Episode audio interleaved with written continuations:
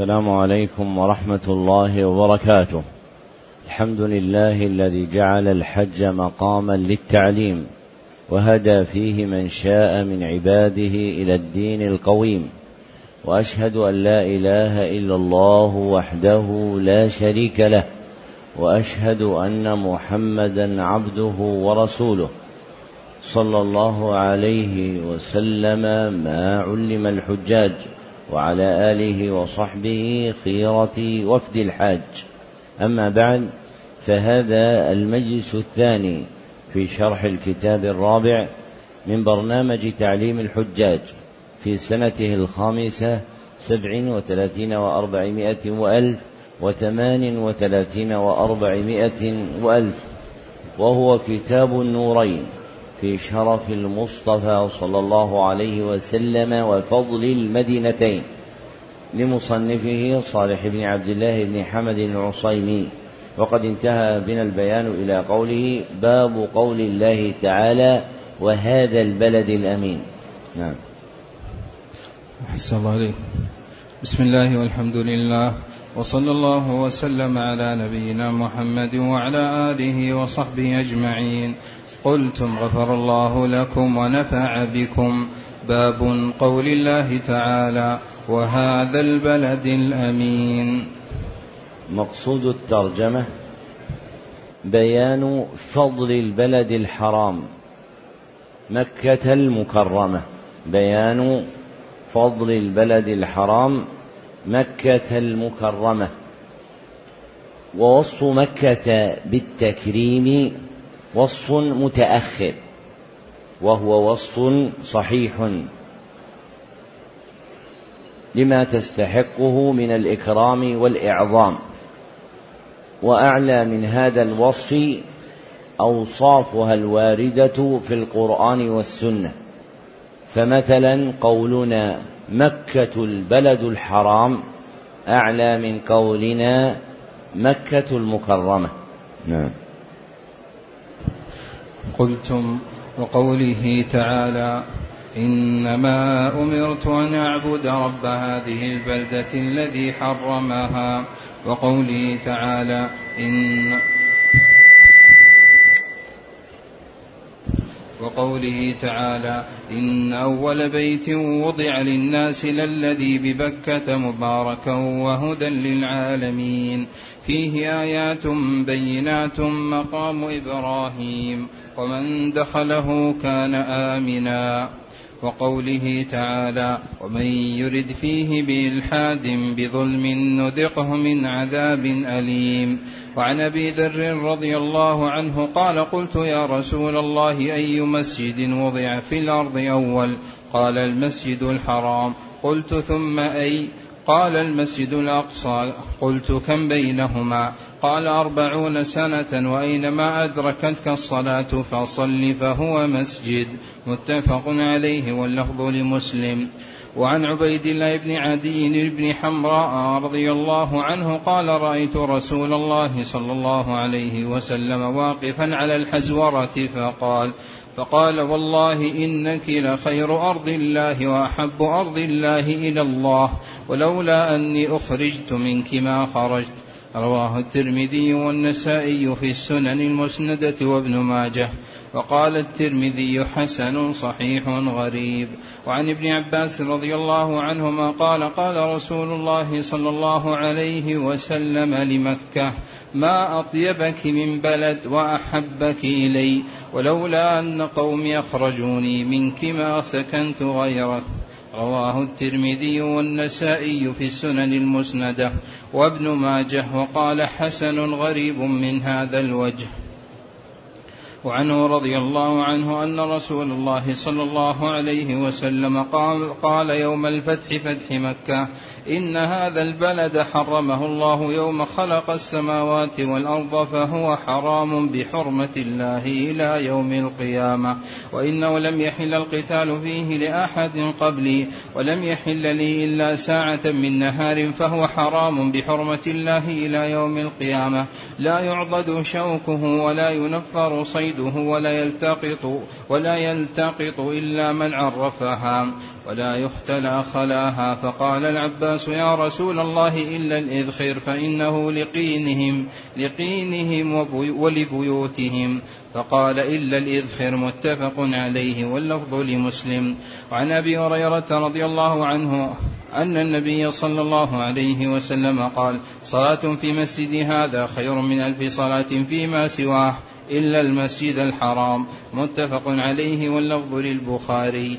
وعنه رضي الله عنه أيضا عن النبي صلى الله عليه وسلم قال لا تشد الرحال إلا إلى ثلاثة مساجد المسجد الحرام ومسجد الرسول صلى الله عليه وسلم ومسجد الأقصى متفق عليه واللفظ للبخاري أيضا. وعن أنس بن مالك رضي الله عنه قال قال رسول الله صلى الله عليه وسلم ليس من بلد إلا سيطأه الدجال إلا مكة والمدينة وليس نقب من أنقابها إلا عليه الملائكة صافين تحرسها فينزل بالسبخة فترجف المدينة ثلاث رجفات يخرج إليه منها كل كافر ومنافق متفق عليه واللفظ لمسلم.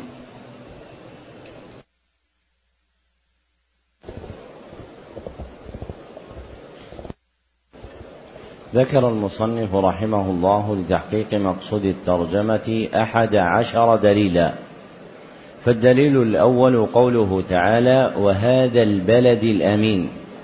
فمن فضل مكة أنها بلد أمين أي يأمن الخلق فيه على أنفسهم وأموالهم وأعراضهم. والدليل الثاني قوله تعالى إنما أمرت أن أعبد رب هذه البلدة الآية ودلالته على مقصود الترجمة من وجهين. أحدهما في قوله رب هذه البلدة فهي ربوبية خاصة تقتضي الاعتناء بها وتميزها عن غيرها. والآخر في قوله الذي حرمها أي جعلها حراما فحرم فيها دماء الناس بعضهم على بعض وأموال الناس بعضهم على بعض وأعراض الناس بعضهم على بعض وجعل لها من أحكام التحريم الخاصة بها ما ليس لغيرها. والدليل الثالث قوله تعالى إن أول بيت وضع للناس. الآية ودلالته على مقصود الترجمة من ثلاثة وجوه. أولها في قوله إن أول بيت وضع للناس فالكعبة التي هي في مكة هي أول مسجد وضع للناس يعظمون الله سبحانه وتعالى فيه ويقصدونه بأنواع من العبادة ليست في غيره فمن فضل مكة اشتمالها على الكعبة المشرفة. وثانيها في قوله تعالى مباركا فمن فضل مكة أنها بلد مبارك والبركة هي كثرة الخير ودوامه. وثالثها في قوله وهدى للعالمين فمن فضل مكة أن الله جعل فيها من أعلام الهداية للإسلام ما ليس في غيرها. فمن فضل مكة أن الله جعل فيها من أعلام الهداية في الإسلام ما ليس في غيرها ففيها الكعبة المشرفة وفيها بعث محمد صلى الله عليه وسلم وفيها أنزل القرآن ففيها من معالم الهدى وأعلامه ما ليس في غيرها من البلاد. والدليل الرابع قوله تعالى ومن يرد فيه بإلحاد بظلم الآية. ودلالته على مقصود الترجمة في قوله نذقه من عذاب أليم. فمن فضل مكة شدة حرمتها. حتى يبلغ الأمر أن من أراد الإلحاد فيها أذاقه الله عذابا أليما. والإلحاد اسم لكل ما فيه ميل عما يجب شرعا. اسم لكل ما فيه ميل عما يجب شرعا. فمن وقع في قلبه إرادة الميل عن الواجب الشرعي في مكة فإنه متوعد بهذا الوعيد الشديد في قوله تعالى نذقه من عذاب أليم وعظم الأمر يوجب على العبد حراسة خواطره في مكة. وأن لا يسترسل معها فإن الخواطر ربما استحكمت حتى صارت إرادة للشر في مكة. فإذا وقعت إرادة الشر ولو لم يفعل فهو داخل في قوله تعالى نذقه من عذاب أليم والدليل الخامس حديث أبي ذر رضي الله عنه أنه قال قلت يا رسول الله أي مسجد وضع في الأرض أولا الحديث متفق عليه. ودلالته على مقصود الترجمة في قوله المسجد الحرام فهو أول مسجد وضعه الله في الأرض يقصده الناس تعظيما لله سبحانه وتعالى. فمن فضل مكة اشتمالها على الكعبة المشرفة والمسجد الذي جعل عندها.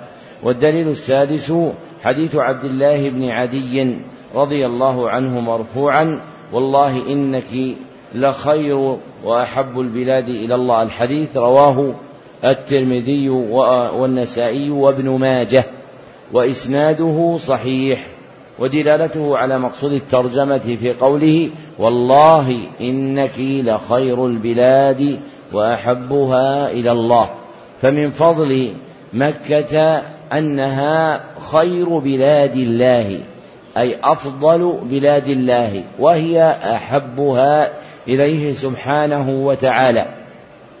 وهذا الفضل الذي جعل لها اختصت به دون سائر البقاع. وصار المسلمون يقصدون مكة تعظيما لها لما لها من المنزلة العظيمة عند الله سبحانه وتعالى. فإن شدة حرها وتغير جوها وضيق شعابها لا يجعل أحدا من الناس يرغب فيها. لكن لما جعل من الإيمان والدين قصد مكة البلد الحرام لأجل الحج والعمرة عظم أمرها في قلوب المؤمنين. فمن علامات أهل الإيمان محبتهم مكة وكثرة العود إليها مع أن طبع النفس ينفر عادة منها. فمن صبر على ما يجده فيها عظم أجر الله الذي يؤتيه على أعماله فيها. فينبغي أن يتحرى المسلم أن لا يتأفف ولا يتضجر من شيء يجده في البلد الحرام تعظيما لما عظمه الله. قال تعالى ومن يعظم شعائر الله فإنها من تقوى القلوب. والدليل السابع حديث ابن عباس مرفوعا أن النبي صلى الله عليه وسلم قال عن مكة ما أطيبك. الحديث رواه الترمذي والنسائي وابن ماجه وإسناده صحيح أيضا ودلالته على مقصود الترجمة في قوله ما أطيبك من بلد وأحبك إلي فمن فضل مكة أنها بالغة في طيب البلاد أعلاه أنها بالغة في طيب البلاد أعلاه وهي أحب البلاد إلى محمد صلى الله عليه وسلم. فمكة المكرمة محبوب الله ورسوله صلى الله عليه وسلم من البلاد وإذا كان الأمر كذلك فلا يكون في قلوب المؤمنين محبة بلد أعظم من محبتهم البلد الحرام مكة.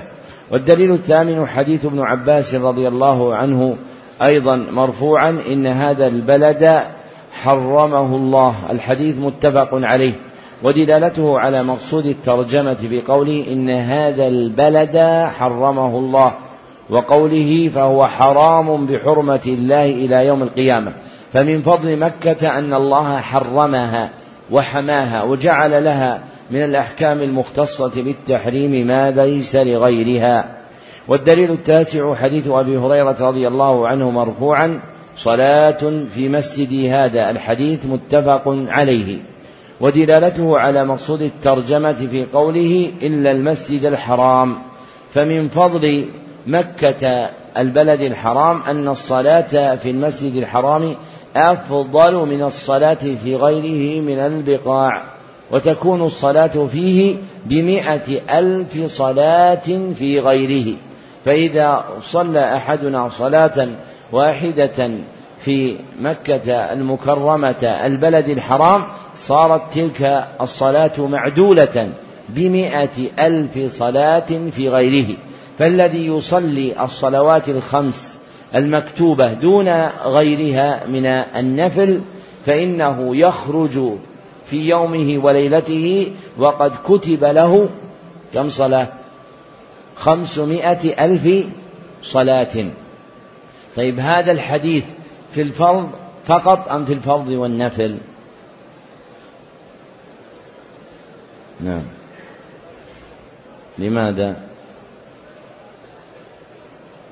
نكرة؟ أيوة. أي نكرة تكون على العلوم؟ أي نكرة تكون على العموم؟ ها؟ يعني لو قلت هذا قلم قلم نكرة. يعني يعم أقلام كثيرة؟ طيب. ما الجواب؟ آه أبو إبراهيم. ها؟ لا فرق؟ كيف عرفت أنه لم يفرق؟ من أين في متن الحديث؟ لا بد بالوضع العربي باللسان العربي ليس بشيء انقدح في ذهنك تقول في المتن. من أي شيء جئت بأصل عربي أنه يعم الفرض والنفل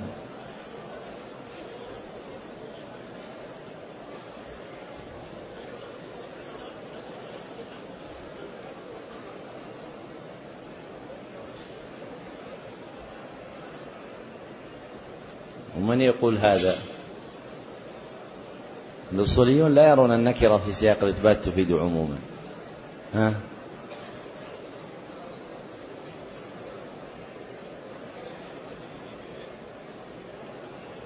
يعني الفرض ولا النفل هذا؟ يعني الحديث هذا التضعيف في الفرض والنفل أم في النفل؟ أم في الفرض؟ في الفرض. ها.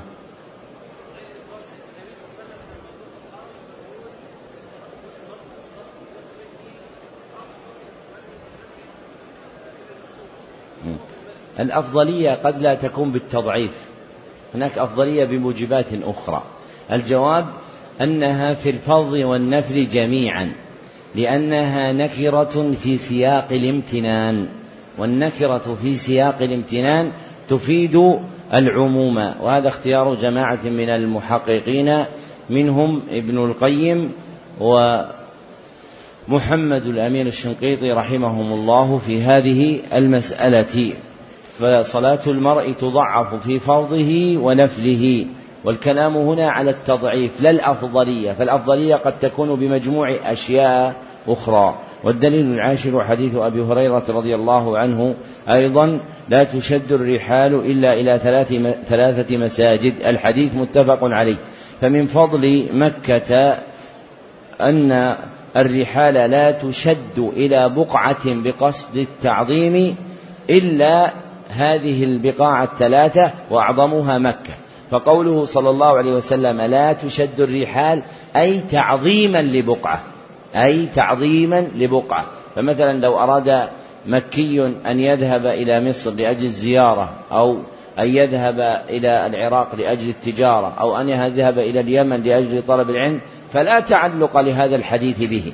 وإنما هذا الحديث معناه لا تشد الرحال قصدا لتعظيم بقعة في الأرض إلا هذه المواضع الثلاثة ومنها المسجد الحرام وهو أفضلها. والدليل الحادي عشر حديث أنس رضي الله عنه مرفوعا ليس من بلد إلا سيطأه الدجال. الحديث متفق عليه ودلالته على مقصود الترجمة في قوله إلا مكة والمدينة. فمن فضل مكة أنها هي وأختها المدينة في حصن حصين وحفظ متين من تسلط الدجال عليها فإن الدجال يمنع من دخول مكة والمدينة. طيب لماذا يمنع الدجال من دخولهما؟ يعني ما السبب الذي أوجب منعه من دخولهما؟ جوابه الدجال ما وصفه؟ الكذب. وهاتان المدينتان فاضتا بالصدق حتى لم يبق فيهما محل للكذب بمثل الإناء المصمت لو أنك أتيت بإناء حديد مصمت يعني مغلق وهو مملوء بشيء ثم أردت أن تصب عليه ماء أو عصيرا أو غير ذلك فهل يدخل فيه؟ الجواب لا يدخل فيه فكذلك لما اختصت به هاتان البلدتان من كثرة نزول الوحي فيهما وكون النبي صلى الله عليه وسلم كان بينهما وأكثر أصحابه كان مبتدأ أمرهم ومقامهم فيهما صار من أثر الصدق فيهما ما يبقى إلى قيام الساعة حتى لا يتسلط المسيح الدجال الكذاب على دخولهما. نعم. قلتم باب باب المدينة خير لهم لو كانوا يعلمون.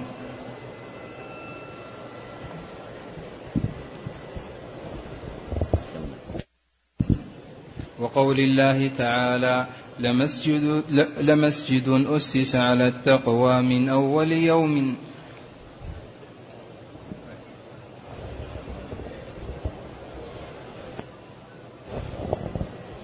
مقصود الترجمة بيان فضل المدينة النبوية وهي مهاجر النبي صلى الله عليه وسلم فكان ميلاده في مكة وهجرته إلى المدينة.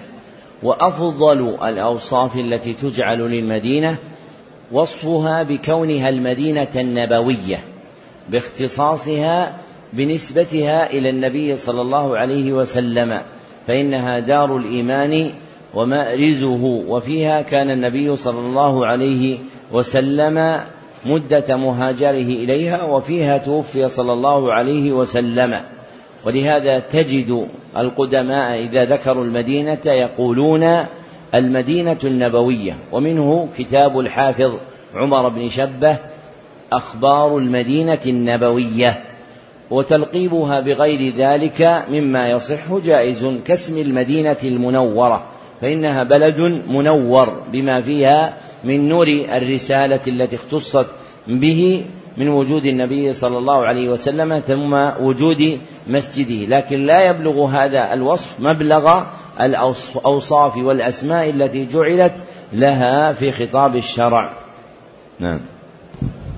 قلتم وقول الله تعالى لمسجد أسس على التقوى من أول يوم أحق أن تقوم فيه. فيه رجال يحبون أن يتطهروا والله يحب المطهرين. وعن أبي سلمة بن عبد الرحمن قال مر بي عبد الرحمن بن أبي سعيد الخدري. قال قلت له كيف سمعت أباك يذكر في المسجد الذي أسس على التقوى؟ قال قال أبي دخلت على رسول الله صلى الله عليه وسلم في بيت بعض نسائه فقلت يا رسول الله أي المسجدين الذي أسس على التقوى؟ قال فأخذ كفا من حصباء فضرب به الأرض ثم قال هو مسجدكم هذا لمسجد المدينة. قال فقلت أشهد أني سمعت أباك هكذا يذكره رواه مسلم. وعن عبد الله بن زيد رضي الله عنه أن رسول الله صلى الله عليه وسلم قال إن إبراهيم حرم مكة ودعا لأهلها وإني حرمت المدينة كما حرم إبراهيم مكة. وإني دعوت في صاعها ومدها بمثلي ما دعا به إبراهيم لأهل مكة. متفق عليه واللفظ لمسلم. وعن أبي هريرة رضي الله عنه أن رسول الله صلى الله عليه وسلم قال إن الإيمان ليأرز إلى المدينة كما تأرز الحية إلى جحرها. متفق عليه. وعن عبد الله بن زيد رضي الله عنه أن رسول الله صلى الله عليه وسلم قال ما بين بيت بيتي ومنبري روضة من رياض الجنة متفق عليه أيضا. وعن أبي هريرة رضي الله عنه قال قال رسول الله صلى الله عليه وسلم على أنقاب المدينة ملائكة لا يدخلها الطاعون ولا الدجال متفق عليه أيضا. وعن سعد بن أبي وقاص رضي الله عنه أن رسول الله صلى الله عليه وسلم قال لا يريد المدين لا يريد لا يريد أحد أهل المدينة بسوء إلا أذابه الله في النار ذوب الرصاص أو ذوب الملح في الماء رواه مسلم. وعن أبي سعيد الخدري رضي الله عنه قال سمعت رسول الله صلى الله عليه وسلم يقول لا يصبر أحد على لأوائها يعني المدينة فيموت إلا كنت له شفيعا أو شهيدا يوم القيامة إذا كان مسلما. رواه مسلم أيضا. وعن ابن عمر رضي الله عنهما قال قال رسول الله صلى الله عليه وسلم من استطاع أن يموت بالمدينة فليمت بها فإني أشفع لمن يموت بها رواه الترمذي وابن ماجه وقال الترمذي حسن صحيح غريب من حديث أيوب السختياني ذكر المصنف رحمه الله لتحقيق مقصود الترجمة تسعة أدلة.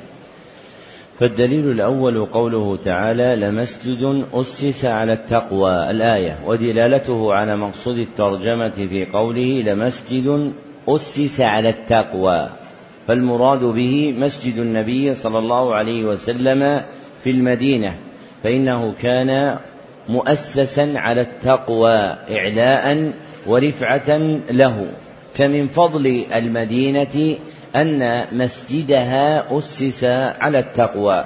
والدليل الثاني حديث أبي سلمة بن عبد الرحمن. قال مر بي عبد الرحمن بن أبي سعيد الحديث رواه مسلم.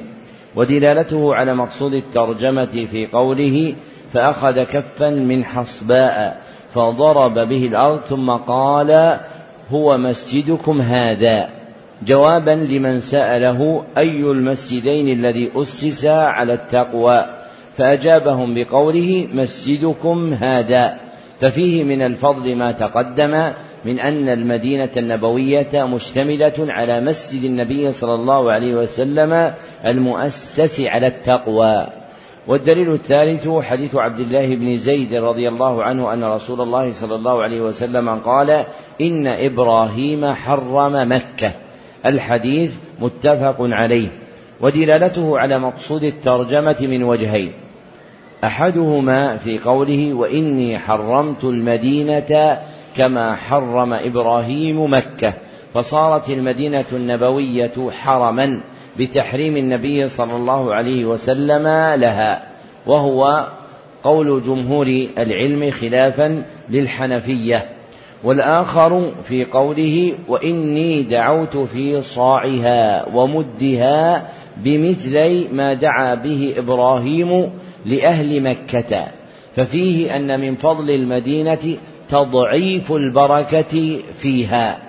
وهذا التضعيف لا يختص بما كان مدا وصاعا. فقد ثبت في الصحيحين من حديث أنس رضي الله عنه عن النبي صلى الله عليه وسلم أن الله جعل في المدينة ضعف ما في مكة من البركة. وذكر المد والصاع هنا باعتبار أن أكثر ما كان في المدينة هو ثمار النخل مما يكال بمد وصاع وإلا فالبركة في المدينة عامة في جميع الأشياء. والدليل الرابع حديث أبي هريرة رضي الله عنه أن رسول الله صلى الله عليه وسلم قال إن الإيمان لا يأرز إلى المدينة. الحديث متفق عليه. ودلالته على مقصود الترجمة في قوله لا يأرز إلى المدينة أي يرجع وينضم إليها فهي دار الإيمان ومأرزه ومعقده إلى يوم القيامة وهذا من فضلها. والدليل الخامس حديث أبي هريرة رضي الله عنه عن النبي صلى الله عليه وسلم أنه قال ما بين بيتي ومنبري الحديث متفق عليه أيضا ودلالته على مقصود الترجمة في قوله روضة من رياض الجنة فمن فضل المدينة اشتمالها على المسجد النبوي المشتمل في قطعة منه على روضة من رياض الجنة وهي البقعة الكائنة بين منبر النبي صلى الله عليه وسلم وبيته. فهذه البقعة عدها النبي صلى الله عليه وسلم روضة من رياض الجنة. والبقعة الموجودة اليوم هي على وجه التقريب لا التحديد فإن مقدار مسافة هذه البقعة تغير بما زيد ونقص فيه. من جهة بيته صلى الله عليه وسلم المشتمل اليوم على قبره ومن جهة المنبر. فإن المنبر الموجود اليوم ليس هو المنبر النبوي وإنما هو أحد المنابر التي خلفت المنبر النبوي وقدم وأخر عن موضعه. كما أن الحجرة زيد فيها من البناء بعد ذلك من الجدر وما وراء ذلك من الشباك ما زاد به قدر ذلك. فصارت هذه البقعة اليوم موجودة تقديرا لا تحديدا. والدليل السادس حديث أبي هريرة رضي الله عنه أنه قال قال رسول الله صلى الله عليه وسلم على أنقاب المدينة ملائكة الحديث متفق عليه. والأنقاب جمع نقب وهو الطريق بين الجبلين. جمع نقب وهو الطريق بين الجبلين ودلالته على مقصود الترجمة في قوله لا يدخلها الطاعون ولا الدجال. فمن فضل المدينة أنها محفوظة من آفتين عظيمتين. فمن فضل المدينة أنها محفوظة من آفتين عظيمتين. إحداهما آفة في الأديان وهي المسيح الدجال. والأخرى آفة في الأبدان وهي الطاعون. فالمدينة النبوية في حرز من شر هاتين الآفتين. والدليل السابع حديث سعد بن أبي وقاص رضي الله عنه أن رسول الله صلى الله عليه وسلم قال ولا يريد أحد أهل المدينة. الحديث رواه مسلم. ودلالته على مقصود الترجمة في قوله إلا أذابه الله في النار. ذوب الرصاص أو ذوب الملح في الماء وهو وعيد شديد. في حق من أراد أهل المدينة بسوء أن الله سبحانه وتعالى يتوعده باستئصال شأفته وقطع أمره ووأد شأنه تعظيما لجيران النبي صلى الله عليه وسلم أن يتعرض لهم بسوء. والدليل الثامن حديث أبي سعيد الخدري رضي الله عنه أنه قال سمعت رسول الله صلى الله عليه وسلم يقول لا يصبر أحد على لأوائها. الحديث رواه مسلم. واللأواء الشدة والبلاء. ودلالته على مقصود الترجمة في قوله إلا كنت له شفيعا أو قال شهيدا يوم القيامة. فمن فضل المدينة أن من صبر على لأوائها. ومات فيها فإنه فإن النبي صلى الله عليه وسلم يكون يوم القيامة شفيعا له أو شهيدا بشرط أن يكون مسلما كما قال في آخر الحديث إذا كان مسلما. طيب لماذا ذكر النبي صلى الله عليه وسلم هذا الشرط؟ نعم. أحسن لأن المدينة كان فيها غير أهل الإسلام فكان فيها من مات في عهده صلى الله عليه وسلم من الكافرين والمنافقين واليهود أهل الكتاب. والدليل التاسع حديث ابن عمر رضي الله عنهما أنه قال قال رسول الله صلى الله عليه وسلم من استطاع أن يموت بالمدينة. الحديث رواه الترمذي وابن ماجه وإسناده صحيح. ودلالته على مقصود الترجمة في قوله فإني أشفع لمن يموت بها. فمن فضل المدينة حصول شفاعة النبي صلى الله عليه وسلم لمن مات بها. وهذا الإطلاق مقيد بما سبق من كون الميت فيها حينئذ من أهل الإسلام. فمن مات في المدينة من أهل الإسلام فهو من أحظ الناس بشفاعة النبي صلى الله عليه وسلم. فشفاعة النبي صلى الله عليه وسلم لا تختص بأهل المدينة لكن من مات من أهل المدينة فهو المقدم بين المسلمين في حظه من شفاعته صلى الله عليه وسلم.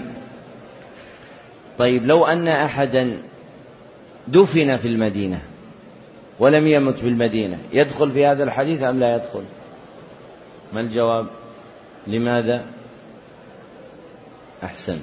لا يدخل في هذا لأن النبي صلى الله عليه وسلم جعل الشرط بأن يموت في المدينة فمن مات خارج المدينة ثم نقل إليها فإنه لا يندرج في هذا الفضل المذكور في الحديث. نعم. قلتم باب قول الله تعالى محمد رسول الله والذين معه. الآية. مقصود الترجمة بيان فضل أصحاب النبي صلى الله عليه وسلم. بيان فضل أصحاب النبي صلى الله عليه وسلم. والصحبة مشروطة بثلاثة أمور. والصحبة مشروطة بثلاثة أمور. أولها لقي النبي صلى الله عليه وسلم. لقي النبي صلى الله عليه وسلم. وثانيها كون العبد حال لقائه صلى الله عليه وسلم مسلما. كون العبد حال لقائه النبي صلى الله عليه وسلم مسلما. وثالثها موته على الإسلام. موته على الإسلام. فالصحابي هو من لقي النبي صلى الله عليه وسلم مؤمنا به ومات على ذلك. من لقي النبي صلى الله عليه وسلم مؤمنا به ومات على ذلك. واضح؟ طيب لو واحد رأى النبي صلى الله عليه وسلم في المنام رآه كما هو بوصفه يكون صحابي أم لا يكون؟ لماذا؟ طب شافه في المنام هو.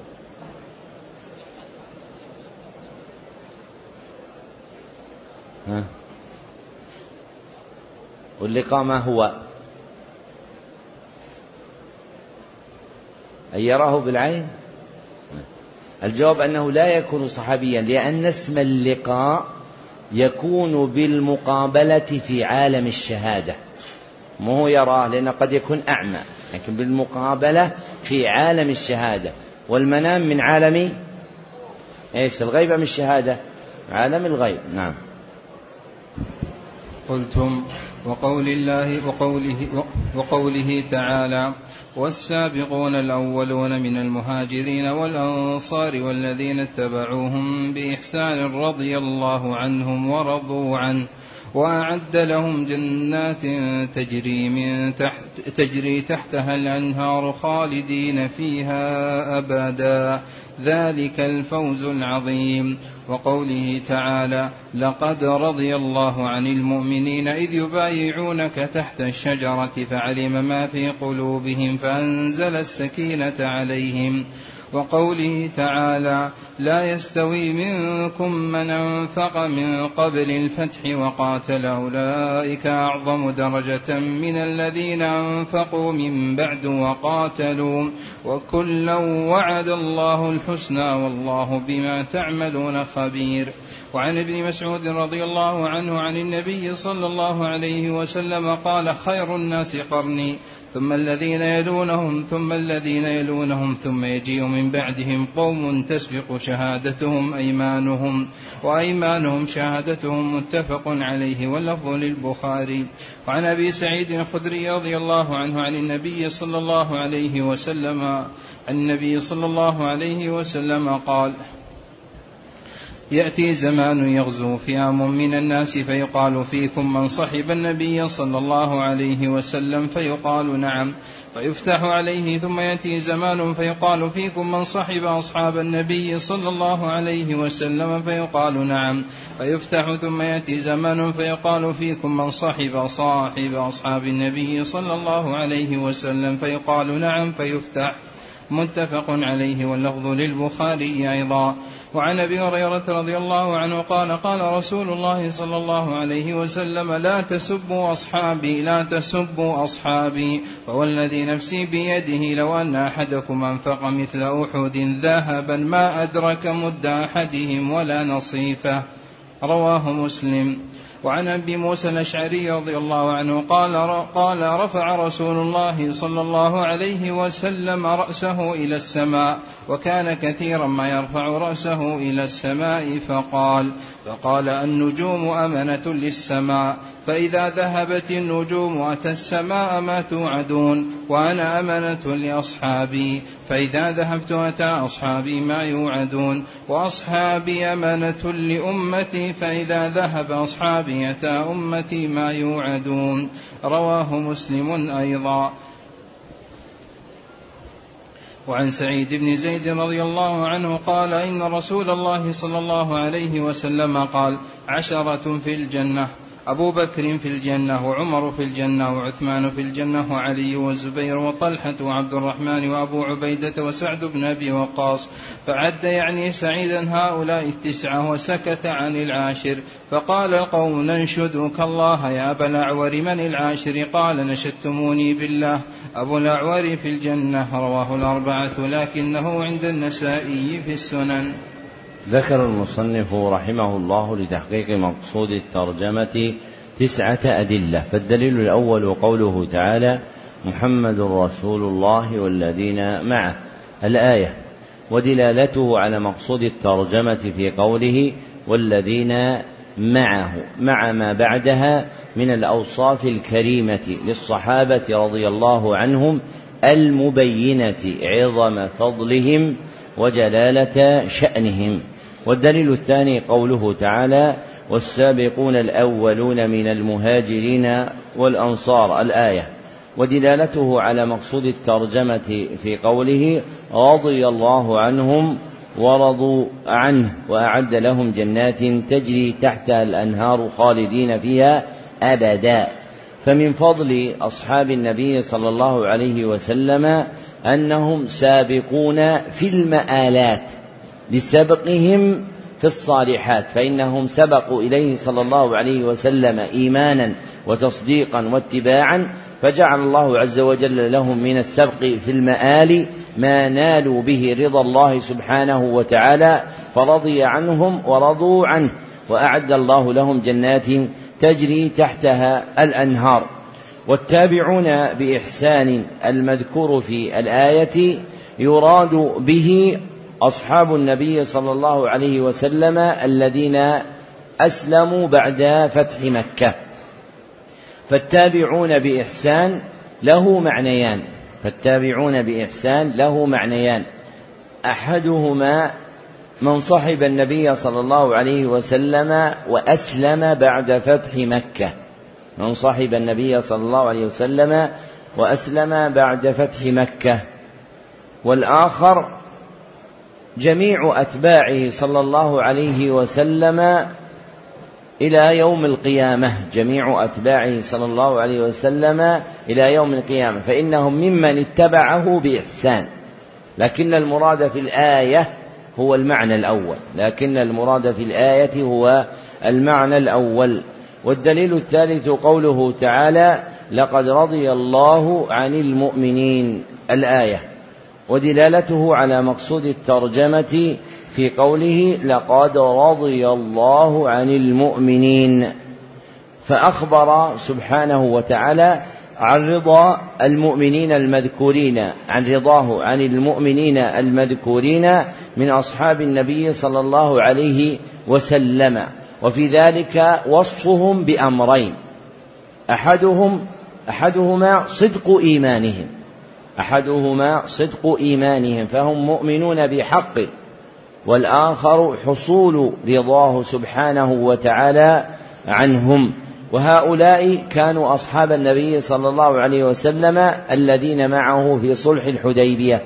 والدليل الرابع قوله تعالى لا يستوي منكم من أنفق من قبل الفتح.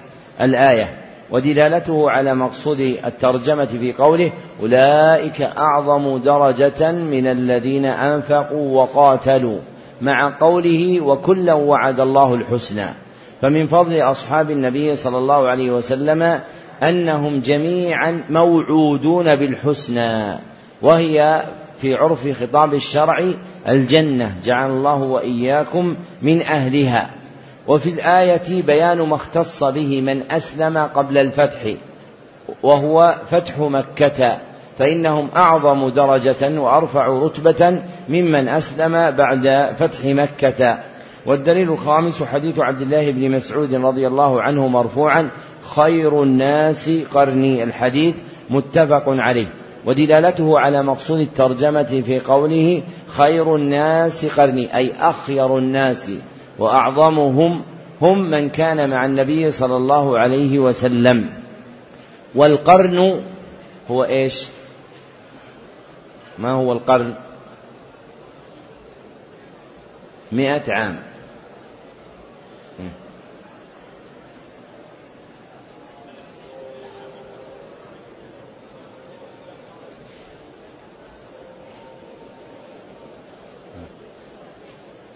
إيش؟ هم الجيل من الناس المجتمعون في زمن. هم الجيل من الناس المجتمعون في زمن. وأما جعله مئة سنة فهذا اصطلاح تاريخي. ومنهم من يجعله ثمانين سنة وليس هو من الوضع اللغوي. فالعرب عندهم القرن هم الجيل من الناس. فتارة تجد خمسة في طبقة واحدة. فهؤلاء يسمون يسمون قرنا. وقد تجد قوما أرفع منهم بعشر سنوات يعدون قرنا. فالقرن في لسان العرب هم الجيل المجتمعون من الناس في زمن واحد متقارب. والدليل السادس حديث أبي سعيد الخدري رضي الله عنه مرفوعا يأتي زمان يغزو فئام من الناس. الحديث متفق عليه. ودلالته على مقصود الترجمة في قوله فيكم من صحب أصحاب النبي صلى الله عليه وسلم فيقال نعم فيفتح. فمن فضل فيكم من صحب النبي صلى الله عليه وسلم فمن فضل أصحاب النبي صلى الله عليه وسلم أن البلدان أسرع تسليما لمن كان من أصحاب النبي صلى الله عليه وسلم للثقة بأديانهم وصدقهم وأن لهم من الوفاء بالعهود وأداء الأمانات ما ليس بغيرهم.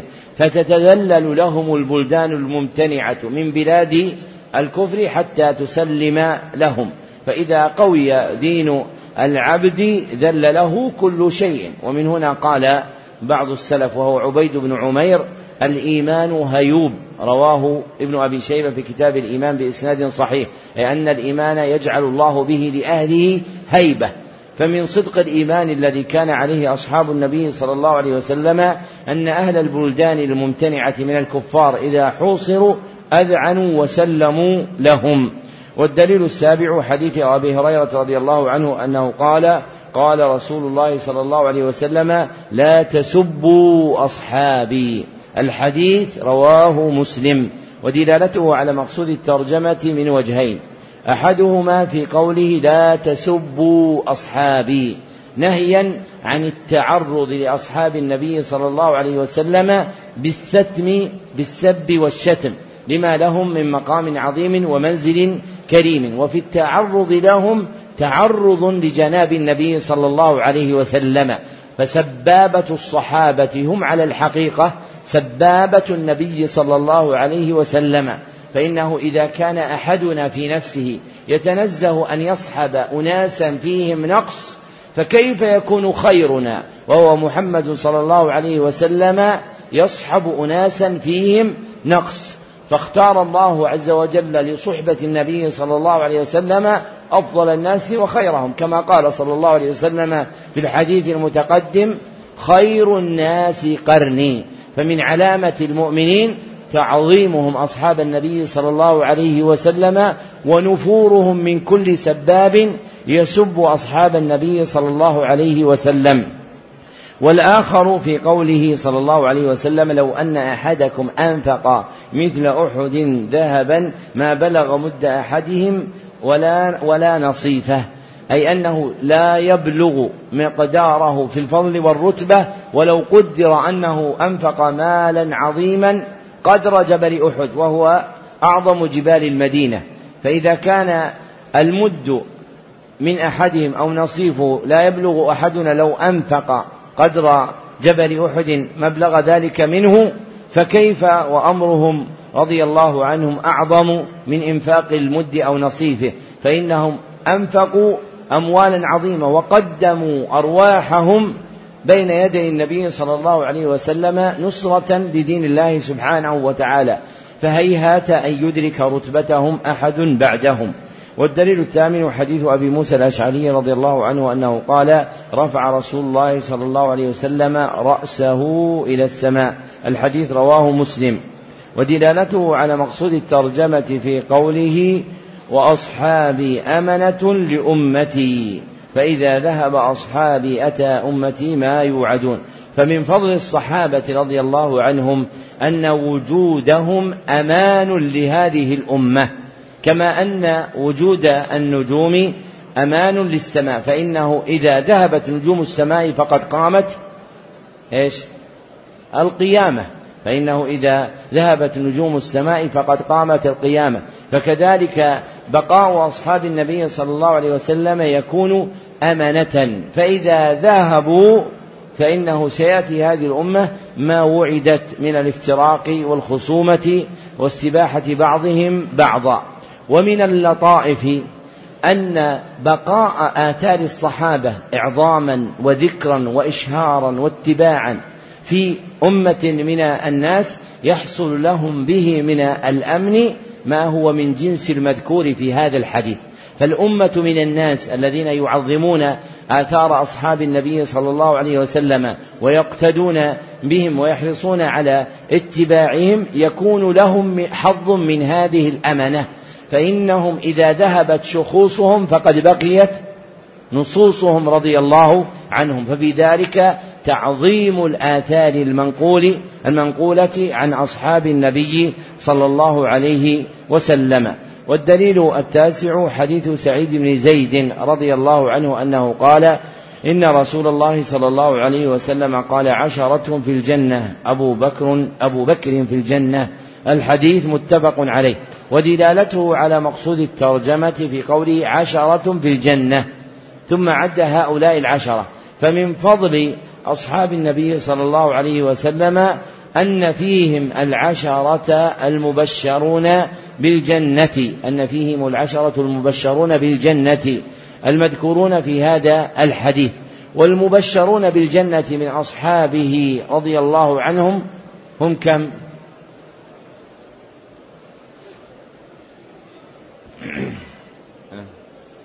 كثر نحن نبي كم؟ آه. كلهم ما الدليل؟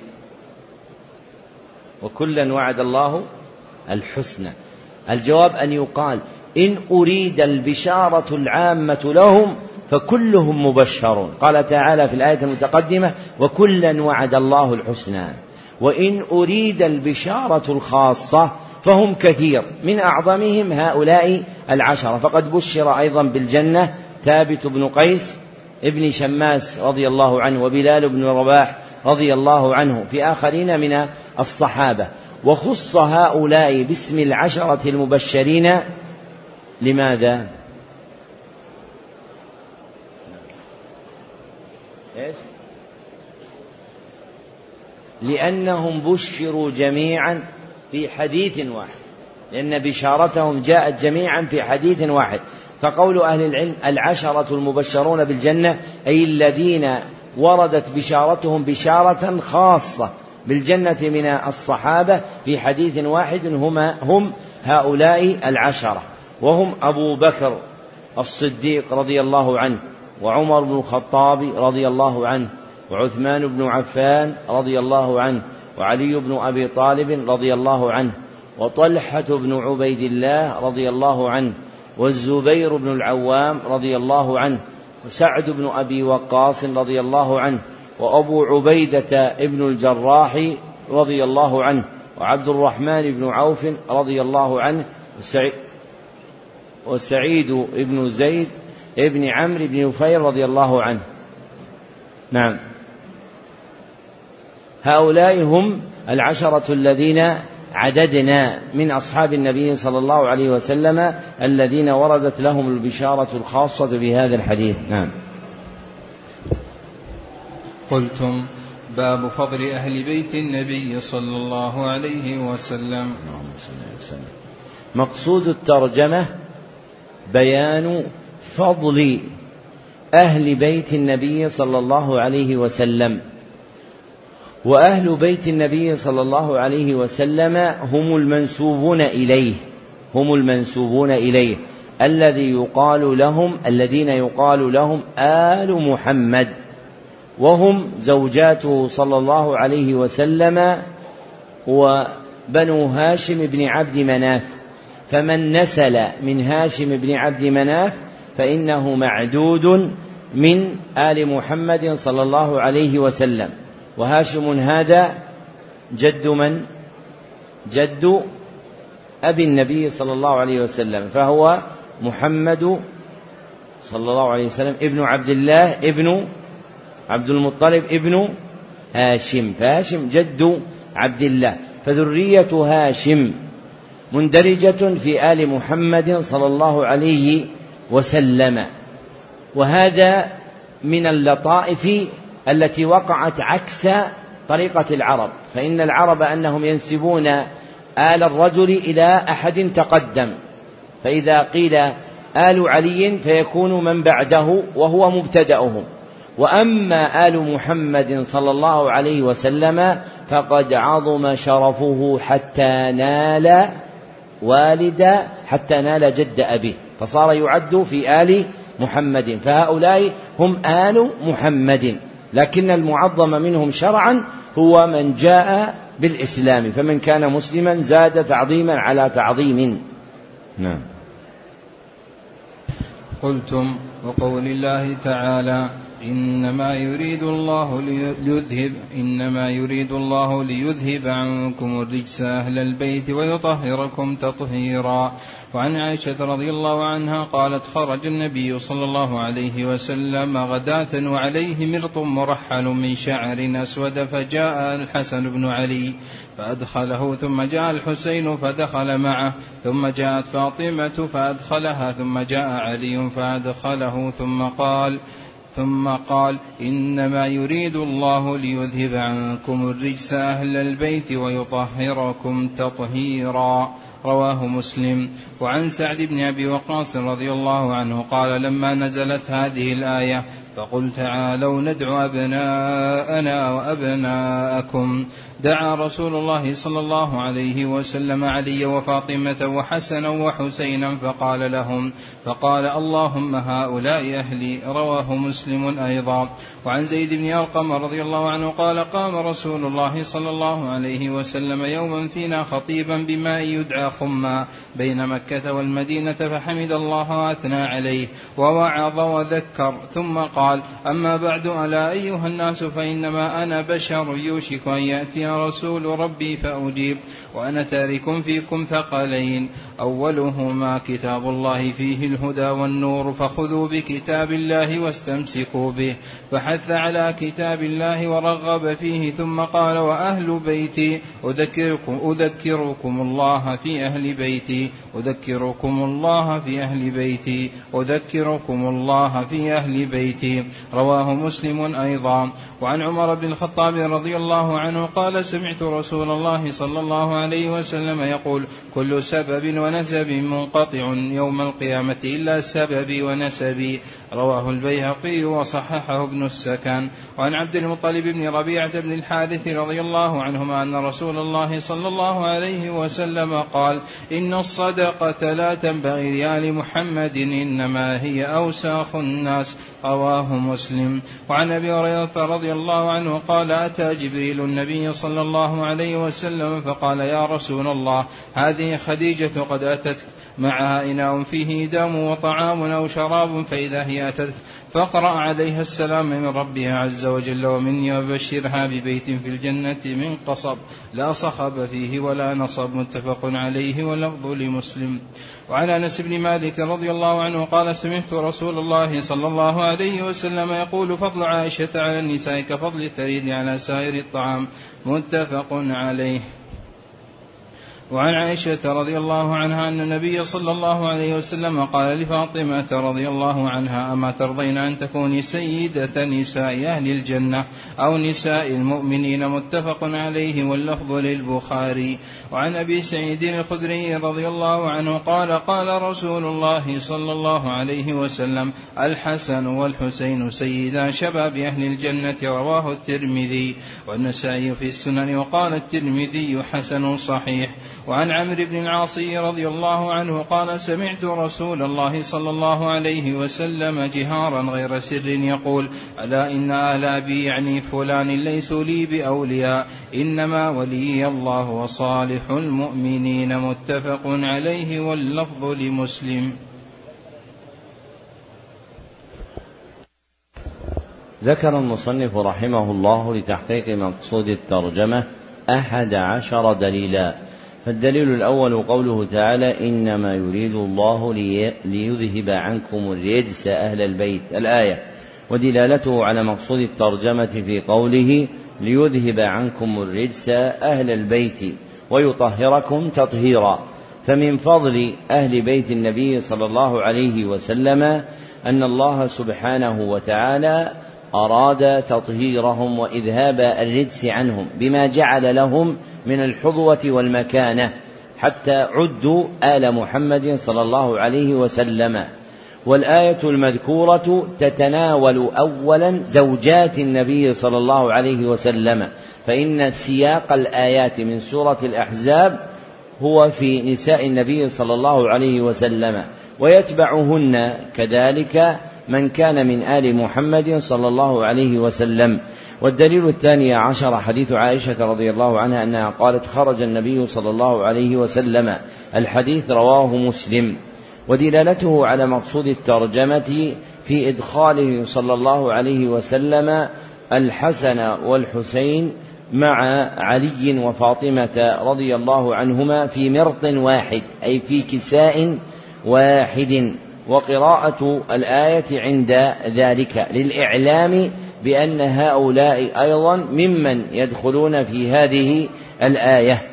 والدليل الثالث حديث سعد بن أبي وقاص رضي الله عنه أنه قال لما نزلت هذه الآية الحديث ودلالته على مقصود الترجمة في قوله صلى الله عليه وسلم اللهم هؤلاء أهلي بعد دعوته صلى الله عليه وسلم عليا وفاطمة وحسنا وحسينا رضي الله عنهم فجعلهم النبي صلى الله عليه وسلم من أهل بيته عند مباهلته نصارى أهل نجران.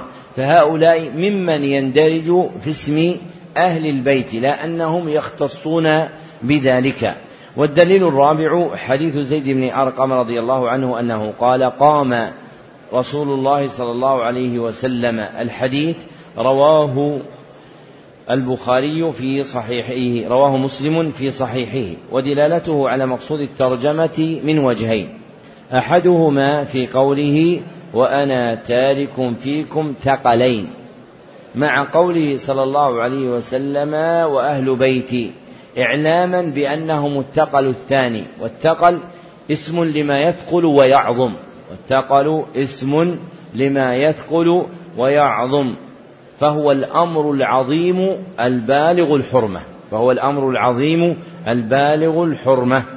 والآخر في قوله صلى الله عليه وسلم فأذكركم الله في أهل بيتي يقولها ثلاثا تحريضا على حفظ حقه صلى الله عليه وسلم في أهل بيته.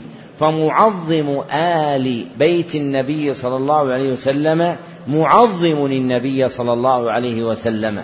وكان الإمام أحمد إذا أتاه أحد من آل البيت ولو كان فتى فجلس عنده في المسجد لم يخرج الإمام أحمد حتى يخرج ذلك مقدما له تعظيما للنبي صلى الله عليه وسلم وحفظا لحرمته في أهل بيته. والدليل الخامس حديث عمر بن الخطاب رضي الله عنه مرفوعا كل نسب وسبب. الحديث رواه البيهقي وصححه ابن السكن وفي تصحيحه نظر فإسناده منقطع. ويروى في هذا الباب أحاديث عدة عن جماعة من الصحابة لا تخلو من ضعف ومجموعها يقتضي حسن هذا اللفظ فهو حديث حسن بمجموع طرقه. فمن فضل أهل بيت النبي صلى الله عليه وسلم ما جعل لهم من النسب والسبب فإن كل نسب وسبب منقطع يوم القيامة إلا ما كان من نسب النبي صلى الله عليه وسلم وسببه تعظيما لقدره صلى الله عليه وسلم.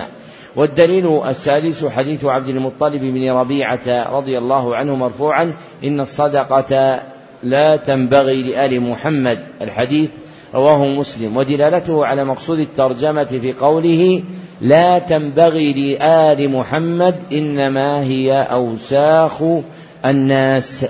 فمن علو قدرهم وتمام كمالهم أنهم ينزهون عما لا يليق.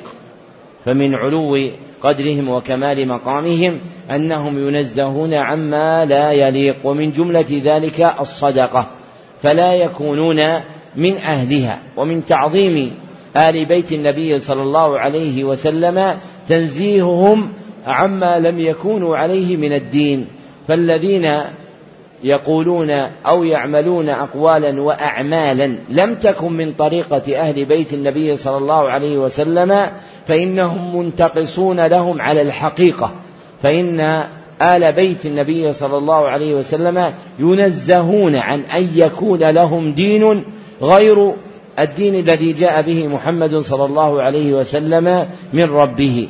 والدليل السابع حديث أبي هريرة رضي الله عنه أنه قال أتى جبريل النبي صلى الله عليه وسلم الحديث متفق عليه.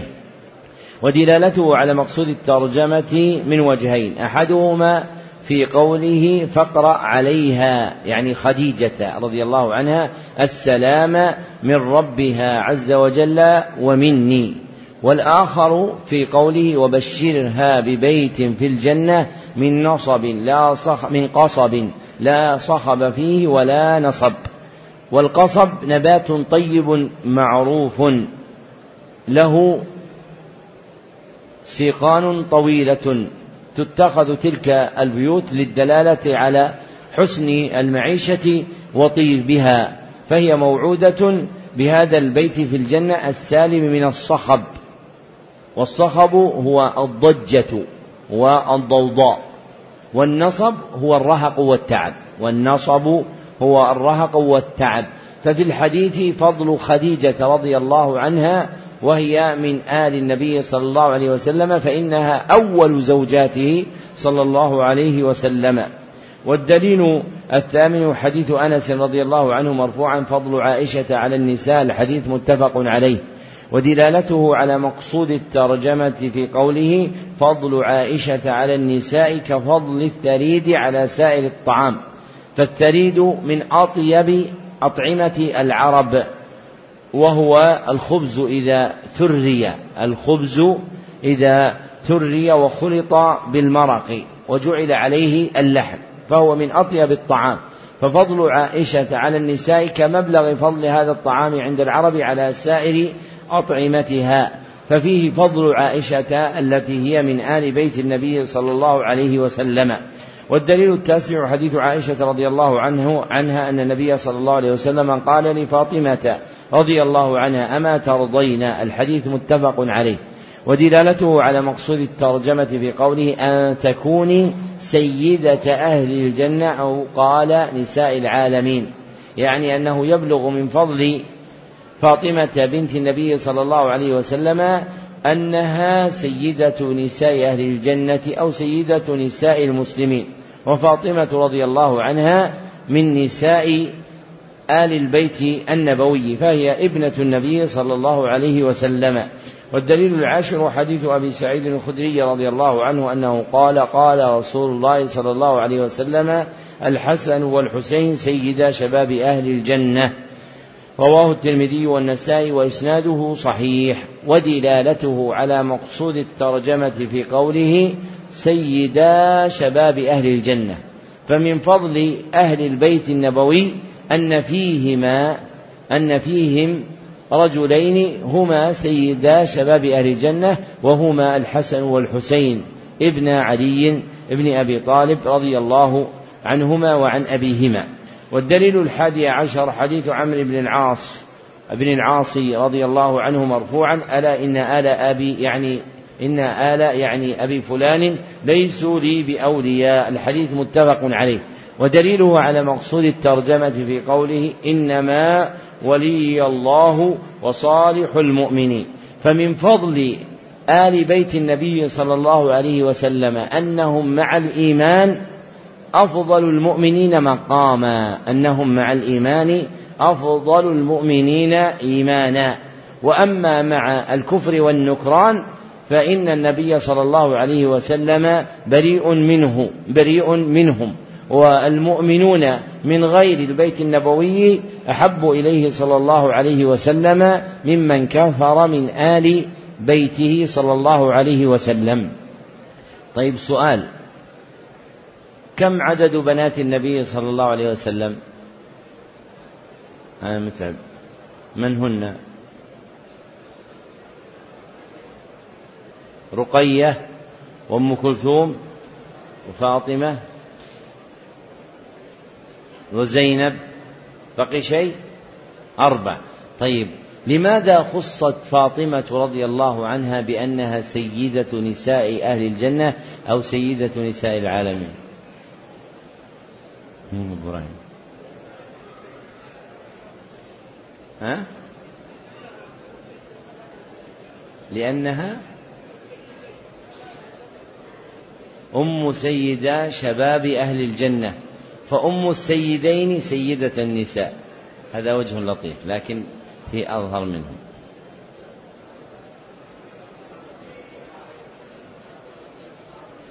لأنها لقيت مع النبي صلى الله عليه وسلم شدة في الدعوة. إيش؟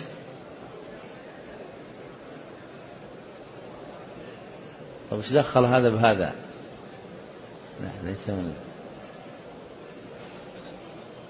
الجواب أنها كانت أبر بنات النبي صلى الله عليه وسلم وأرحمهن به هذا الذي ذكره الأخ لما قال لقيت الشدة في الدعوة. هي لم تبتدئ الدعوة لكن كان كانت الأمور التي تقع على أبيها تعظم عليها فتبادر إلى التخفيف عنه. كسل الجزور الذي ألقي عليه صلى الله عليه وسلم. فقد كان من بناته صلى الله عليه وسلم من هو أكبر من فاطمة. لكن الذي بادر بين يدي النادي من سادات قريش فأنزل السلا عن ظهره صلى الله عليه وسلم هي ابنته فاطمة. عليها فاطمة رضي الله عنها. ففاطمة لها من الرحمة للنبي صلى الله عليه وسلم والعناية به ما ليس لغيره من بناته. نعم. باب قول الله تعالى فاستقم كما أمرت ومن تاب معك. مقصود الترجمة الأمر بالاستقامة على دين الله. الأمر بالاستقامة على دين الله والحذر من كل ما يصد عنه ويحول بين العبد وبين الثبات عليه. الأمر بالاستقامة على دين الله والحذر من كل ما يصد عنه ويحول بين العبد وبين الثبات عليه. نعم. قلتم وقوله تعالى فاستمسك بالذي أوحي إليك وقوله تعالى ولو أنهم فعلوا ما يوعظون به لكان خيرا لهم وأشد تثبيتا وقوله تعالى واصبر نفسك مع الذين يدعون ربهم بالغداة والعشي يريدون وجهه ولا تعد عيناك عنهم تريد زينة الحياة الدنيا ولا تطع من أغفلنا قلبه عن ذكرنا واتبع هواه وكان أمره فرطا وقوله تعالى من المؤمنين رجال صدقوا ما عاهدوا الله عليه فمنهم من قضى نحبه ومنهم من ينتظر وما بدلوا تبديلا. وقوله تعالى ولا تهنوا ولا تحزنوا وأنتم الأعلون إن كنتم مؤمنين. إن يمسسكم قرح فقد مس القوم قرح مثله. وتلك الأيام نداولها بين الناس وليعلم الله الذين آمنوا ويتخذ منكم شهداء. والله لا يحب الظالمين. وقوله تعالى لا يغرنك تقلب الذين كفروا في البلاد. وقوله تعالى ولن يجعل الله للكافرين على المؤمنين سبيلا وعن معاوية رضي الله عنه قال سمعت رسول الله صلى الله عليه وسلم يقول لا تزال طائفة من أمتي قائمة بأمر الله لا يضرهم من خذلهم أو خالفهم حتى يأتي أمر الله وهم ظاهرون على الناس متفق عليه واللفظ لمسلم وعن أبي الدرداء رضي الله عنه قال خرج علينا رسول الله صلى الله عليه وسلم ونحن نذكر الفقر ونتخوفه فقال آه الفقر تخافون. والذي نفسي بيده والذي نفسي بيده لتصبن عليكم الدنيا صبا. حتى لا يزيغ قلب أحدكم إزاغة إلا هي. ويم الله لقد تركتكم على مثل البيضاء ليلها كان ليلها ونهارها سواء رواه ابن ماجه وقال البزار بعد روايته بإسناده وإسناده حسن. وعن الزبير بن عدي قال أتينا أنس بن مالك رضي الله عنه فشكونا إليه ما نلقى من الحجاج. فقال اصبروا فإنه لا يأتي عليكم زمان إلا الذي بعده شر منه. حتى تلقوا ربكم سمعته من نبيكم صلى الله عليه وسلم رواه البخاري. وعن أبي هريرة رضي الله عنه أن رسول الله صلى الله عليه وسلم قال بادروا بالأعمال فتنا كقطع الليل المظلم يصبح الرجل مؤمنا ويمسي كافرا أو يمسي مؤمنا ويصبح كافرا يبيع دينه بعرض من الدنيا. رواه مسلم. وعن عبد الرحمن بن عبد رب الكعبة قال دخلت المسجد فإذا عبد الله بن فإذا عبد الله بن عمرو بن العاصي رضي الله عنهما جالس في ظل الكعبة والناس مجتمعون عليه فأتيتهم فجلست إليه فقال كنا مع رسول الله صلى الله عليه وسلم في سفر فنزلنا منزلا فمنا من يصلح خباءه ومنا من ينتظل ومنا من هو في جشره. إذ نادى منادي رسول الله صلى الله عليه وسلم الصلاة جامعة. فاجتمعنا إلى رسول الله صلى الله عليه وسلم فقال إنه لم يكن نبي قبلي إلا كان حقا عليه أن يدل أمته على خير ما يعلمه لهم وينذرهم شر ما يعلمه لهم وإن أمتكم هذه جعل عافيتها في أولها وسيصيب آخرها بلاء وأمور تنكرونها وتجيء فتن فيرقق بعضها بعضا وتجيء الفتنة فيقول, فيقول المؤمن هذه مهلكتي ثم تنكشف وتجيء الفتنة فيقول المؤمن هذه هذه فمن أحب أن يزحزح عن النار ويدخل الجنة فلتأته منيته فلتأته منيته وهو يؤمن بالله واليوم الآخر وليأتي إلى الناس الذي يحب أن يؤتى إليه ومن بايع إماما فأعطاه صفقة يده وثمرة قلبه فليطعه إن استطاع فإن جاء آخر ينازعه فاضربوا عنق الآخر رواه مسلم. وعن حذيفة بن اليمان رضي الله عنه قال كان الناس يسألون رسول الله صلى الله عليه وسلم عن الخير وكنت أسأله عن الشر مخافة أن يدركني. فقلت يا رسول الله إنا كنا في جاهلية وشر فجاءنا الله بهذا الخير. فهل بعد هذا الخير من شر؟ قال نعم.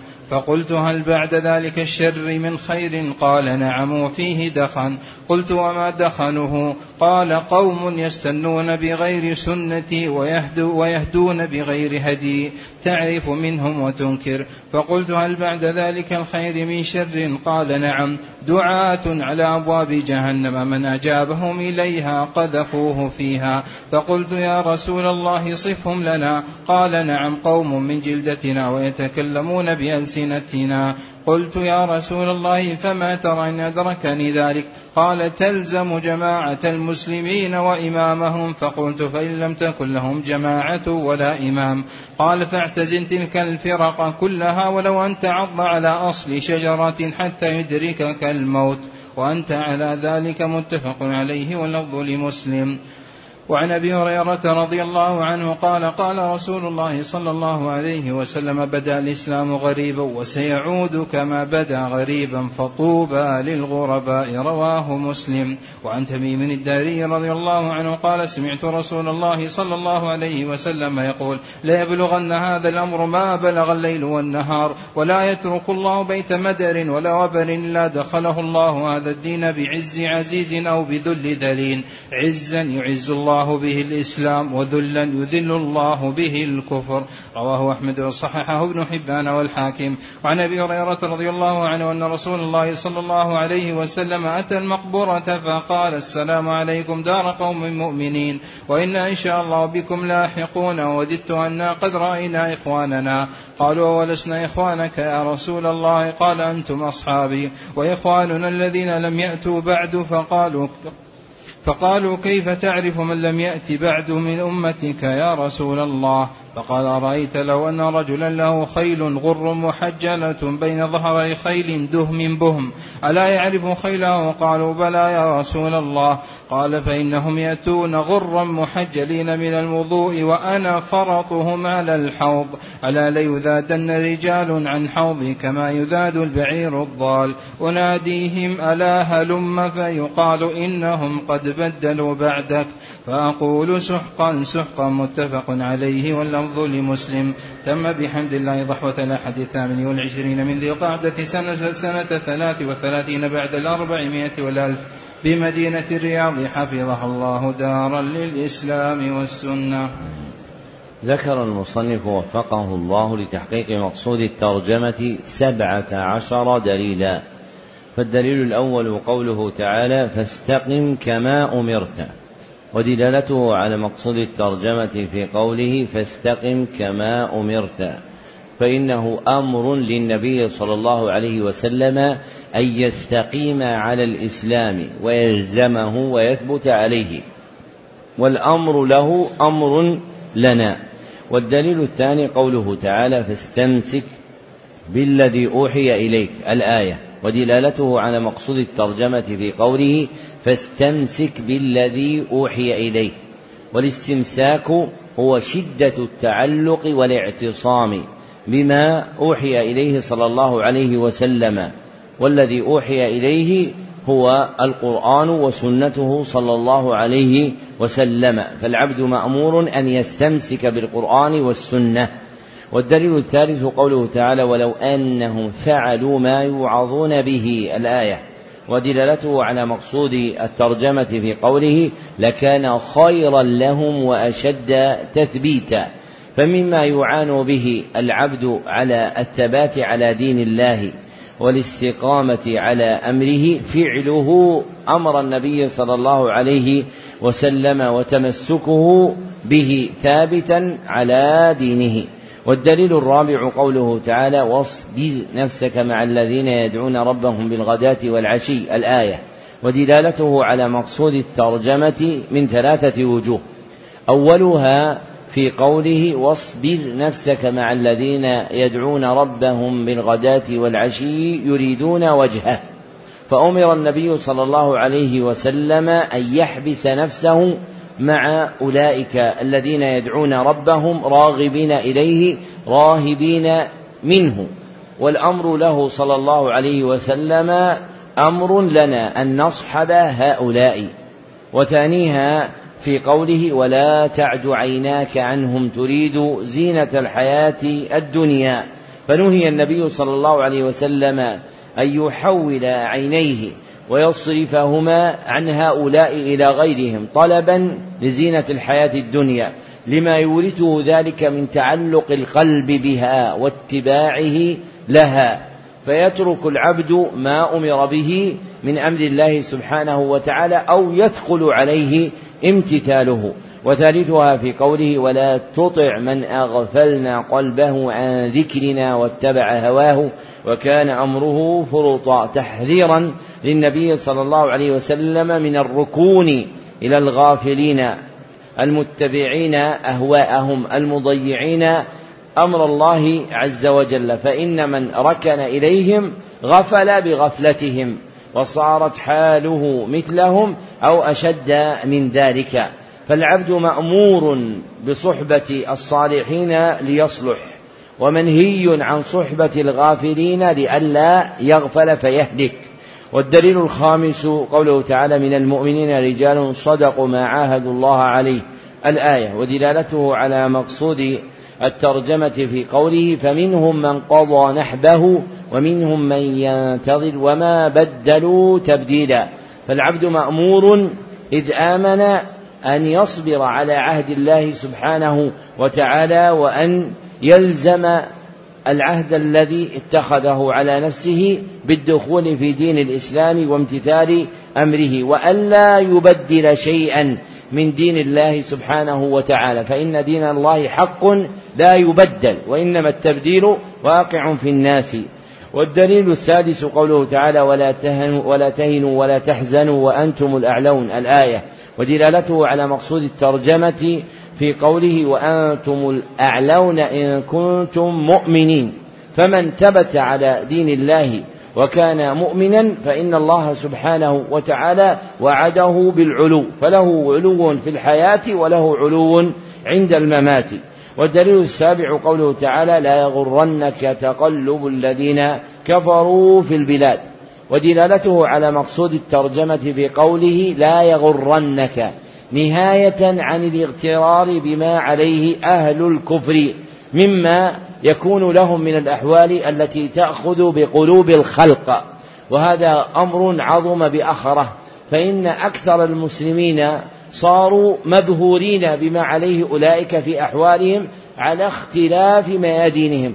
ويغفل المسلمون عن أن هؤلاء كيفما كانت حالهم فمنتهى أمرهم أنهم يتمتعون في الدنيا وأما في الآخرة فوراءهم نارا تلظى. وفي أخبار أبي الفضل بن حجر رحمه الله وكان مقدم القضاة في زمانه. كان مارا في موكبه ماضيا إلى دار القضاء فعرض له حداد يهودي. فقال إنك أمير المؤمنين في الحديث وإنكم تقولون إن محمدا صلى الله عليه وسلم يقول الدنيا سجن المؤمن وجنة الكافر فأين ما أنت فيه من حسن الحال وما أنا فيه من سوءه من هذا الحديث. فقال رحمه الله إنما أنا فيه من حسن الحال. إذا صرت عند الله بالجنة صار بمنزلة السجن ها هنا. وأنت إذا صرت إلى الله في النار صارت حالك فيها بالنسبة إلى ما هنا كأنك كنت في الجنة. فأسلم اليهودي. فلا يغر العبد بتقلب الذين كفروا في زينة الحياة الدنيا. فهؤلاء مهما عظمت أحوالهم واستقامت أمورهم ونالوا ما ينالون من زينة من زينة الدنيا فإنهم يكونون يوم القيامة إلى النار. وفي صحيح مسلم أن أعظم أهل الدنيا مقاما من أهل النار يغمس في الجنة فيقول الله عز وجل يا عبدي هل مسك نعيم قط؟ فيقول لا يا رب. هذا أعظم واحد في الدنيا يتنعم من الكافرين إذا غمس غمسة فقط يدخل ويخرج بسرعة.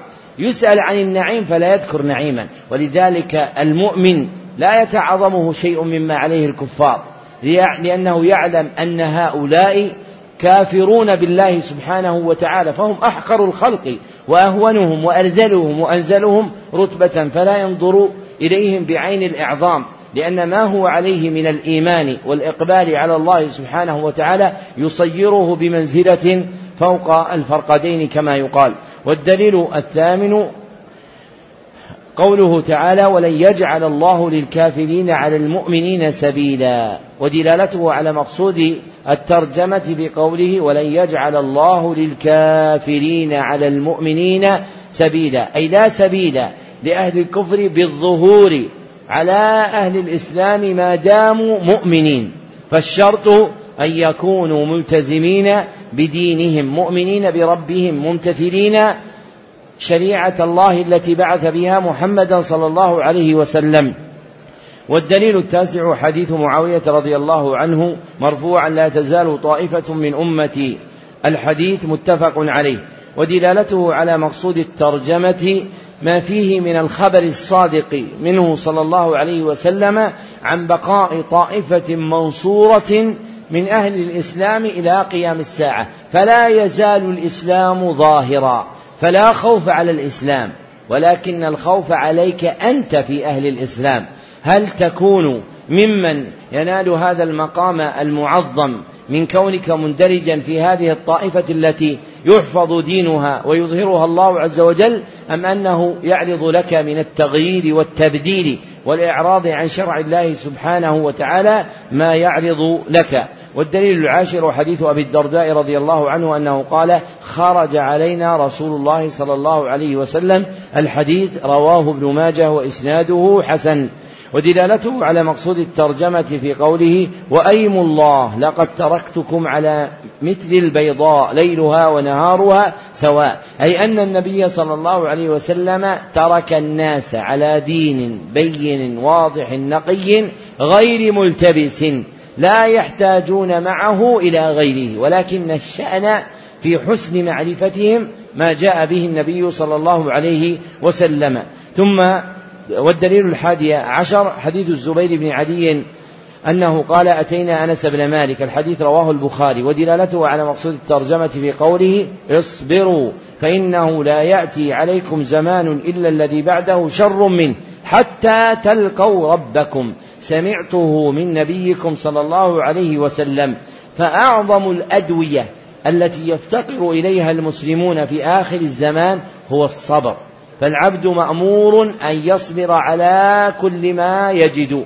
امتثالا لأمره صلى الله عليه وسلم فنجاة الناس في صبرهم وعدم تركهم لدينهم الذي أمروا به.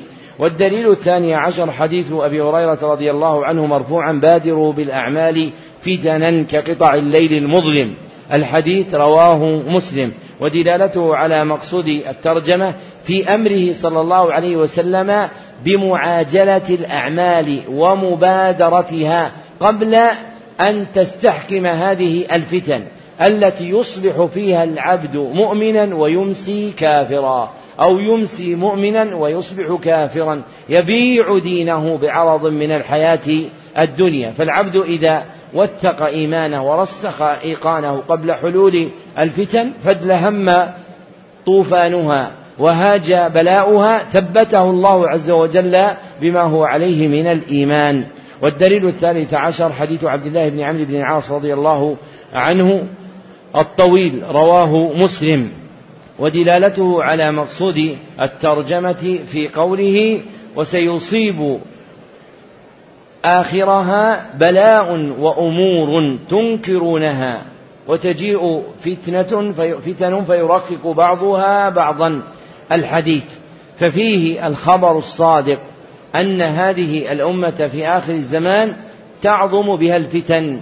ويكثر البلاء حتى يفيض.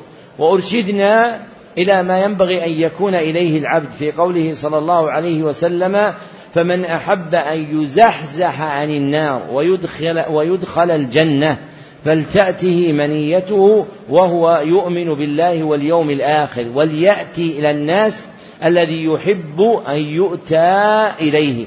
فالعبد مأمور بلزوم الإيمان بالله واليوم الآخر وأن يلزم معاملة الناس بالحال الكملى التي يحب هو أن يعامل بها. ثم أرشد النبي صلى الله عليه وسلم إلى ما ينبغي إذا كثر النزاع والخصام بين المتنافسين المتنازعين الحكم على الناس. بأن يفي المرء للبيعة الأولى وأن يجتنب كل من يسعى في تفريق جماعة المسلمين. والدليل الرابع عشر حديث حذيفة بن اليمان رضي الله عنه أنه قال كان الناس يسألون رسول الله صلى الله عليه وسلم. الحديث متفق عليه. ودلالته على مقصود الترجمة في قوله نعم دعاة على أبواب جهنم من أجابهم إليها قذفوه فيها. فأخبر النبي صلى الله عليه وسلم أنه يكون في آخر الزمان دعاة يدعون الناس على أبواب جهنم أي يوصلونهم إليها. وهؤلاء الدعاة هم من شياطين الإنس والجن. هم من شياطين الإنس والجن. فعلى كل سبيل شيطان يدعو إليه من شياطين الإنس وشياطين الجن. والمخرج من فتنة هؤلاء ما أمر به النبي صلى الله عليه وسلم حذيفة فقال له تلزم جماعة المسلمين وإمامهم أي تكون مع أهل الحل والعقد فيهم الملازمين الحاكم لهم. ثم سأله حذيفة فقال فإن لم يكن لهم إمام ولا جماعة فقال له النبي صلى الله عليه وسلم فاعتزل تلك الفرق ولو أن تعض بأصل شجرة حتى يأتيك الموت. أي اترك هؤلاء الذين افترقوا فرقا وأحزابا واجتنبهم ولو أن يؤدي ذلك إلى أن تعض يعني تشد بأسنانك وأضراسك على أصل يعني على ساق شجرة. لماذا أمره أن يعض على ساق شجرة؟